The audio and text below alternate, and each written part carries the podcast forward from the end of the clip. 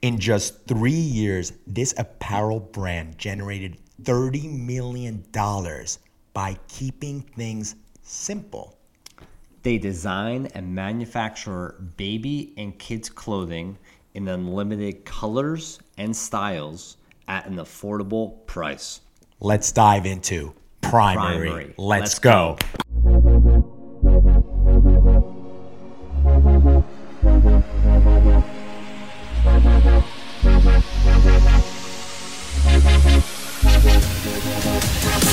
What's up, everyone? Sean Azari here. I'm with Matt Skopak. What's going on, everyone? Welcome to Deep Dive, episode 35, where we take businesses like Primary and dive into their marketing business strategies such that you can take these tactics and start implementing into your business. Uh, Primary started in 2015 by two co founders, right? Yep. Uh, from uh, they were ex ex marketing execs from uh, diapers.com. Yep. And they basically took a clothing line. They saw a little gap here. There's nothing actually really special about this company, but you're going to realize by learning some of these tactics and ideas, almost any type of apparel brand can blow up. They're just really taking specific niches and really keeping things, like we said in the title, simple. Exactly. So what they saw, there was a gap. Like they wanted children clothing that had no logos, that were very more generic. What they were finding is like a lot of the It was either pink for girls, blue for boys, and it had had like if it was a boy, it would say like hit a home run, or the girl would say princess. So they they basically wanted to make it an inclusive company, just that was very simple, and that colors that could be used for girls or guys, designs that could be for either, and not have to stick with the standards of pink for girls and blue for boys. So that's when we say like nothing special about the company. They found a area of the market that just was not there, and they created a great brand to uh, to market. Yeah, and a lot of uh, I mean clothing brands uh, for children, right? They're expensive, and you know kids outgrow their clothes really fast, especially at that age. So you need something that's affordable and something that's non-generic. These two were people were looking for, and they saw that gap. So when you're starting a company, especially apparel brands, Matt and I were actually discussing this. Look, if there is there is actually a niche out there, if you start a, a clothing brand with just like astronaut figures for children, right? And you figure out a name and brand it in a certain way that you become the astronaut children's clothing. There's tons of kil- uh, children that love little astronauts, or yeah. planes. So you become that, or a, a brand that's completely neutral with like maybe like they call it sublimation color, just like a, a pop of color here or there. You become that brand, but you got to brand in that certain way by sticking to your like mission statement, so forth, which we get into as well. Uh, is there any other uh, things that we could add on No, um, I think about this brand? I think we just dive into Galen and Christina's brand and how they started. awesome. Primary. Number one. Number one, start with direct to consumer and then move into company owned retail. So, this is something that me and Sean have seen through the last 35 podcasts that these are what the newer brands are doing, and this is the right way if you're really looking to grow. So, you need to start out your e commerce brand direct to consumer. Build a customer base, really understand your customers, your products, uh, your brand overall, what your mission statement is, and the value that you give to people and don't jump straight into retail either at Nordstrom's or any of these big boxes. We said before, they're dying out. There's very low profit margins that you're really making once you get into those stores. It's more about your name getting out there. What these companies now have been doing, just like Primary, and the reason why I brought this up is in 2019 they raised uh, $20 million to start opening up locations like Warby Parker, like uh, Men's Shave Club, like Casper, basically where people could walk in and understand and see the vibe, see that what, their mission statement represents, feel the clothing. Obviously, I think it got delayed as they have no retail locations still open due to COVID, but I'm sure that is on the on the docket for 2021. So my recommendation is, even if you're a clothing company, start marketing on Instagram. Um, start doing a direct consumer using Shopify first instead of opening up a boutique where you're having rent and four wall spaces and other expenses that might put you out of business before seeing if you just you're successful. It's crazy how many businesses still to this day they're building their business based on other retailers to sell their products, right? Uh, we talked about skincare brands that I've actually worked with that they're like, oh, they basically brand themselves such that they're hoping for Bloomingdale's to carry them or other like big retailers, and that's where they they rely on their revenue. Of course. rather than focusing on their website, really optimizing their customer journey, like building a whole experience where they could actually brand themselves without worrying about a third uh, party to start marketing for them, to start selling their product, which is crazy because that's this is where it's at. Yeah. Um, we see that with Away, the brand we spoke about a couple weeks ago. They're the same thing. They have their own shops as well now. You know, but once you get into those big retailers like Bloomingdale's or any of those Macy's, whatever, they lower and they get you to give them your product at such a low cost that you're not making any profit on that. And then they have their markups and things like that, and then they discount the customer. So it's not the best way anymore, guys. You really need to learn how to create a DTC business. And then if you want to open retail, I think it's a retail shop that you control the experience of the customer coming into your shop. And the proof is in just these companies that are coming to market away Casper, Warby Parker. They're all doing this now. Awesome. Number two, create 12 to 15 second fast paced uh, Facebook ads all these companies that I've seen, they're really, really sticking to this time range and they're really fast creatives with sometimes text overlays. Uh, what I've seen with primary is you'll see like kids' pants um, in different styles, really, really going. It's almost, I think it's called stop stop motion type of creative that you see a bunch of like pants on top basically you'll see one type of color pants another type another type another type another type so you see all different types of colors and then like a, a text to complete the story you'll see outfits on different kids, eight second type of ads. I, I believe in the last episode I, I talked about um, the farmer's dog, yep. how they create these type of ads. They get right to the point because they literally the average view time for video time um, that I've seen even my ads, it's the percentage is not that high. I have a 30 second, which I do. I have a lot of 30 second, even like a minute long ads. Gotta come They're down. not really watching the full ad. So if you're not getting right to the point and capturing the user's attention, especially the first 10 seconds, you could lose the customer. So the first few seconds is so important and keep it short and try to really whoever you're actually targeting, depending on your audience, right? If you're you're trying to capture them right away. Yeah, and your, your ad creative should be customized for that particular audience. Yeah. So create those fast-paced audience, create multiple versions, A/B test them, and so forth. Awesome, awesome. Uh, let's see. Number three, stick to your brand mission and your what your company stands for. So primary they grounded their company on two things inclusivity and simplicity. So basically, they got rid of all these generic pink for girls, uh, blue for boys, kids, any of that stuff, babies, whatever. So they are all about colors and styles and producing basically an unlimited amount of both so that the customer uh, can order what they want. So every product that they release into the market, it is based on those two missions. So make sure when you launch new products or new departments or new trends or whatever new releases, that everything always releases back to what you stand for as a company. So that's something that they're very good at. They know what they stand for. They stand for valuable company uh, in terms of they gave great value to customers because their prices are so low why are they so low? Because they're direct to consumer. They manufacture from other countries using high quality ingredients and then they sell straight to consumers. They cut out all the middlemen. That's how they provide valuable at items. I think the what they sell is probably I think 50% of what their competitors' uh, prices are.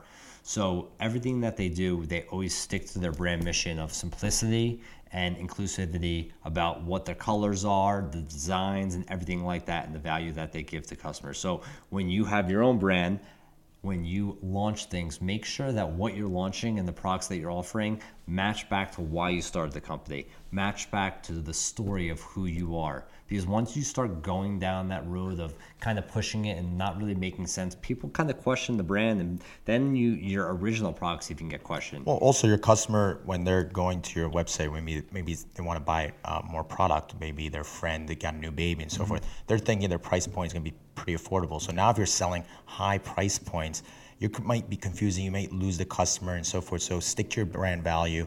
Also, because your mission is to be non-generic, stay away from logos and so forth. Stick to that because that's what your brand thesis is about. That's what your that's what your brand is about. That's how you're going to differentiate yourself. Yeah, you might hit a small niche, but when you're trying to disrupt the market, and I believe this is a thirty billion dollar market from my when we're researching, you gotta stick to a specific niche in order to actually disrupt, and then you could move around a little bit, but don't move around too much. And yeah. I believe, Matt, I don't know if we call those ingredients.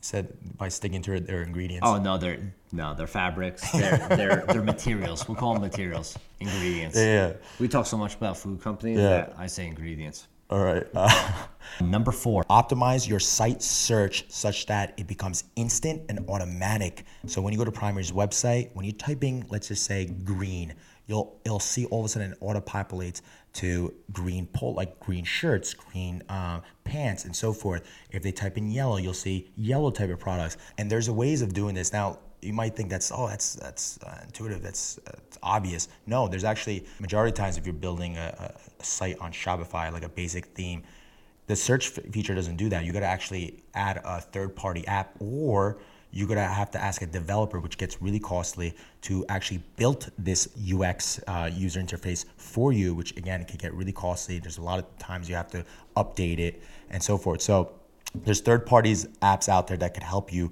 re-index your search based on popular search categories and so forth. So again, when someone goes to your search box, it actually could also auto populate like a list will come down based on like say popular searches. So before even a customer types in something it could already list ideas giving your customer ideas on what they could be looking for. Yeah. other benefits of doing this which i really love this because we don't talk about this in, we don't talk about this in any podcast is let's say a customer you tag them based on um, you know a certain ad that they came through to your site. Let's say if you targeted a male audience right that are motivated and so forth and you had a utm parameter which tagged your customer based on that you're to start your search results will differ versus like say a female person if you set it up such that you're you could do that with um, these search tools. You could actually tag customers and show results based on who that person is so you definitely get on really the more really detailed complicated side, and that's definitely on the detail side. So- but and then I think this also what we talked about in past is the search bars too. So on your left side or on the on the top bar, you'll have search bars. For this company, I think they have um, I think they have babies, and then they have kids, and then they have age brackets. But those sort of search bars can be customized for what your company is and what your products are. So just think about, let's say you have a food company with different food products. You have cookies, you have gummies, you have oils. I have the CBD company. Maybe for Sean, he has a canvas company, so he has motivational canvases, uh, action canvases, Or I could do by color. or, or by color, Like Primary does So- by color. Exactly. So because they're they're a company based on clothing colors, basic colors. So your search bar should be customized to what you think the customer will get the best function out of to getting to the product they would need. This is an interesting one that me and Sean talked about number five raise your AOV with gift wrapping. So I was going through the primary website and basically I add some things to my cart like I do in any company just to see the functionality, see what they have. And they have a gift wrapping option for $8. So I thought this was interesting. Their products are no more than $25, but now you can get a gift wrap for $8. So the mathematician I am, I was like 33% added value in AOV. That's crazy. So then I thought to myself, okay, this works really well with, especially if your product or is a gift or it could be gifted to perfect gift. someone. Then they don't have to worry about wrapping. It comes in a great appearance. You just added 33% to your revenue for this item. Crazy. And then I thought, okay, there's multiple ways to do it because you always have to think about the supply chain and the fulfillment. So you can possibly, like Primary does, they have a special like tote bag or special bag that they send and they put the clothing. Is it a tote bag or just like It's wrappers it's or foil it's wrap? wrap- I don't know if it's a foil wrap. but I think it's a bag of some sort. Yeah, it looks like one of those bags that you when you wrap wine around. Yeah, yeah, Kind of looks like that. Like you get for two cents and they sell two for cents exactly or you can create a, a kind of gift bag that's like customized to your company that says hey a cool slogan or it's a, a nicely designed bag and then you can have it and like your products put into that bag but this is a great feature thinking they probably pay 20 cents for that bag and sell it for eight dollars Quick pro tip: Go to Alibaba, type in custom bags. You could customize designs. You could get them from like two cents to a dollar, right? And make Exactly. a whole design, and just that becomes your add-on. So go ahead. Yep. And that, and that was basically it. So just taking that idea from them and implementing it into your business, you can raise your average order value by say 10, 15, 20%. But you got to do the research and just get the ba- bags off Alibaba. And then if someone adds the gift wrapping in, you put it into the bag and then you send it out. And you just made another 20% on your revenue for that item. Not too bad of an add-on. Agreed. Always increase that average order Value. goal. All right, number six, designing creatives for Pinterest that people really search for, that people are searching for on Pinterest, that redirects back to your website. So primary, their Pinterest is actually pretty cool. Um, they're creating a bunch of these creatives based on like DIY stuff. So like do-it-yourself Halloween costume ideas for your ch- uh, kid. Here's some. Actually, I got a, a screenshot here uh, where I saw it says 70 plus DIY animal co- costumes. So easy, you're you won't bat an eye. And basically, you'll see a creative with that's the title. It's like a and it's it's a cute kid wearing like a, like a bat hat and so forth. So when you actually click on that, or depending on uh, what creative it is, when I click on that, it goes into their their search filter on their website, which is giving them all the 70 plus uh, Halloween costume ideas on their site. So they don't sell costumes; they're creating DIY costumes using their simple clothing line. So Their pajamas, their clothing lines. Yeah. now, there's some other products where you actually click on when you click on their uh, the the Pinterest creative, it'll go to the product page. It'll show you like this DIY costume idea. Let's say say it's like Pokemon. I saw this is what I saw for a girl uh, Pokemon being dressed as Pokemon. You need these two items, which is the two items they sell, just regular clothing, which they don't even have to wear as a costume. They could just wear as regular clothing, mm-hmm. but they can make it look like this image, which is the Pokemon costume, by following these dis- instructions. This is actually pretty nuts, and I really loved it. If you could do implement this, you could do some sugar and kush. I was telling you about, about this this. all the time. DIY is always searched for, not only just Pinterest. People are always looking for DIY on Google. Recipes, So yep. in their product page, they title things DIY costumes, DIY Batman, DIY this. So many of their product names are called DIY. Yeah. They're just repurposing their products they, they already have Of course. and recreating different types of products with the same product Yep.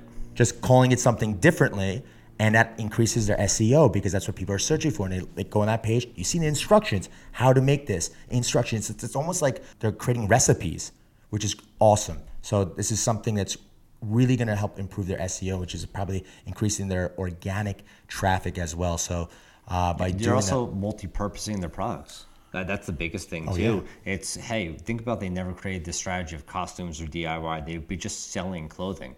But now they've created a whole new strategy where they could possibly create another channel of revenue for people. Hey, Halloween costumes for children. Get a bat hat, and then you'll be wearing a, a, a gray pajama primary, uh, basically a pajama set. So I mean, now you have a whole new avenue. You you created that avenue. It was never there. You created this idea. Okay, let's be let's use our products for DIY costumes for babies and kids. I think. Another brand that did this during the COVID, uh, during the whole lockdown. This brand, I forgot the name of it. They were selling something regarding for weddings, right? And they created a DIY to create something for for face masks using some of their products. When they created that, I forgot what it was. It increased their traffic by a twofold. It was a significant amount of traffic. It increased their sales. I, I wish I could think of this example, but they, they really titled it a certain it was way. They- like I think it was like elegant, really like customizable, like white lace. I think so. You mask, know what I'm talking? Yeah, yeah. I think so. Um, it drove a lot of traffic because they were they they were losing a lot of sales because there's no there's, wedding season was obviously off um, during COVID and so forth. So this DIY stuff is huge. You could do it with Sugar and Kush, his CBD brand, where um, these droplets. I was just thinking like you know you could do DIY pancake mix, DIY all this like just. Put that in part of your actually, you know, product list, and you say, "Hey, ingredients used, Yep. products we have for a you, lot of this blogs. this, we have this, this." blogs, recipes, and That's like it. That's one way of doing it with the blogs, but also in the product category, which I believe that could really help the SEO part. Depends on how you actually. Uh, it's tough. Set it the, up. The items that issues that people run into is your SKUs. You have only so many SKUs, and then like when people, if you're if you're retitling your SKUs into so many things, it you have to basically then in your fulfillment center or wherever you get it, you're going to have these different SKUs, and it it becomes a supply chain nightmare. But obviously, primary figured out how to do it. yep. Awesome. Is that it? It's all. Guys, I hope you liked this episode. If you're listening to this on iTunes, Spotify, Amazon, Uh, give us a five star rating if you found this content valuable. Um, if you have any questions, you could tweet at mskopak or at Sean underscore Zari. If you're watching this on YouTube, hit the thumbs up button and stay tuned for more weekly videos as well. Uh, see you next week. I don't have my pen over there. My pen. Have a good night. Peace.